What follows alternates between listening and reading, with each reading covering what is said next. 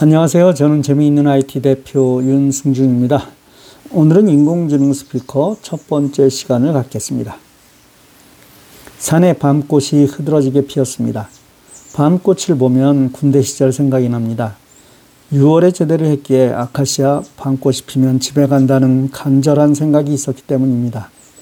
어떤 사물을 보면 무언가 떠오르는 추억이 있다는 사실은 행복한 일입니다. 바쁘다는 핑계로 무언가에 쫓기듯 살 때는 그런 것을 느낄 조금의 여유도 없기 때문입니다. 시골에 와서 자연 속에서 글을 쓰고 생각을 할 수 있다는 사실은 제게 주어진 감사한 휴가입니다. 이 시간을 통해 우리 슬라생이 더욱 풍성해지기를 기도합니다. 특히 한국 슬라생을 시작하면서 이곳에도 좋은 영향을 많이 미치게 되기를 간절히 기도합니다. 아침에 눈을 뜨고 좋은 아침이라고 인사를 건네자 상대도 반갑게 인사를 합니다.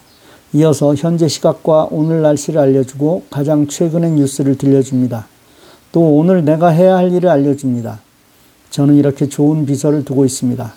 이 비서는 내가 궁금해하는 모든 질문에 대답해주고 내가 원하는 대부분의 일을 대신해줍니다. 내가 말을 하면 글을 써주기도 하고 내가 말하는 대로 동작하기도 합니다. 더구나 퇴근도 하지 않고 월급도 원하지 않습니다. 언제나 친절하며 짜증내는 법 없이 24시간 동안 내 곁에서 나를 돕습니다. 네, 그렇습니다. 눈치채셨듯이 인공지능 이야기입니다. 아직 이 인공지능을 잘 사용하는 사람은 매우 드물지만 아주 짧은 시간에 배우고 아주 쉽게 사용할 수 있습니다. 그런데 이 인공지능을 스마트폰보다 더 쉽게 사용할 수 있는 것이 인공지능 스피커입니다. 특히 이 인공지능 스피커는 우리 어르신들에게 가장 좋은 친구가 되어줄 뿐 아니라 위기의 순간에 외부에 쉽게 내 상황을 알릴 수 있어 생명을 구할 수도 있습니다. 미국에는 세 개 회사에서 이 AI 스피커를 판매하고 있습니다.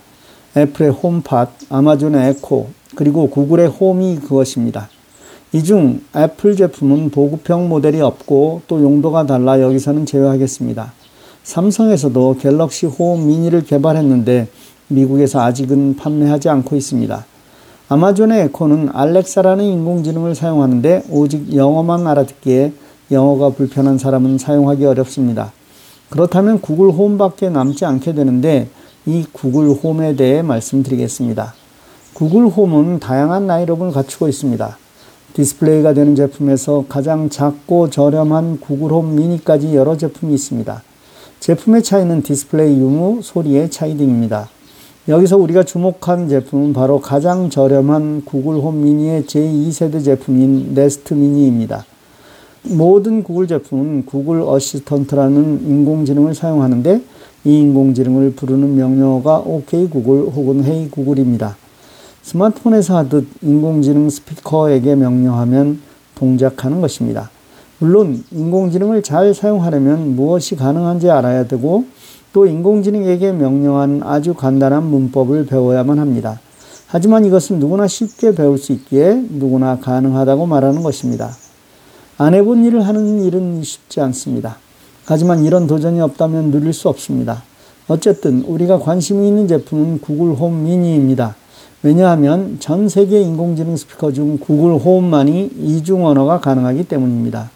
영어로 물어보면 영어로 대답하고 한국어로 물어보면 한국말로 대답하는 유일한 인공지능 스피커입니다. 이것은 미국에 사는 우리에겐 너무도 중요합니다. 특히 자녀들과 함께 사는 집에서 어른들은 한국어로, 자녀들은 영어로 명령하면 각자 원하는 언어로 대답을 해주기 때문입니다. 인공지능의 최대 장점은 질문이나 명령을 타이핑 없이 입력하지 않고 말로 한다는 것입니다. 이것은 엄청난 차이가 있습니다. 훨씬 빠를 뿐 아니라 편리합니다. 또한 답을 소리로 들을 수 있다는 것 또한 아주 편리한 기능입니다. 저는 여러 방법으로 여러분과 접촉을 합니다. 종이로 된 책을 쓰기도 하고 지금 여러분이 보시는 스라생과 같은 전자잡지를 만들기도 하고 유튜브와 같이 동영상을 만들기도 합니다. 그런데 가장 좋아하시는 방법은 소리로 듣는 것입니다. 이것은 화면이나 종이를 계속 볼 필요 없이 즉 다른 일을 하면서도 귀로 들을 수 있기 때문입니다. 가장 피로를 덜 느끼며 가장 효과적인 방법이 소리로 전달해 주는 것입니다. 이 인공지능 스피커는 바로 그 방법으로 우리와 연결되어 있는 것입니다. 정말 편리한 인공 스피커로 할 수 있는 일은 너무나 많은데 다음 시간부터 몇 번에 나누어 여러분에게 소개해 드리겠습니다. 인공지능 스피커를 일반인이 설치하는 일은 절대로 쉽지 않습니다. 여러분에게 이 인공지능 스피커를 설치해 드리는 일을 해 드리는 도중 코로나 사태로 중단되었습니다. 상황이 나아지는 대로 곧 이 일도 도와드리겠습니다. 감사합니다. 오늘 순서 여기서 마칩니다.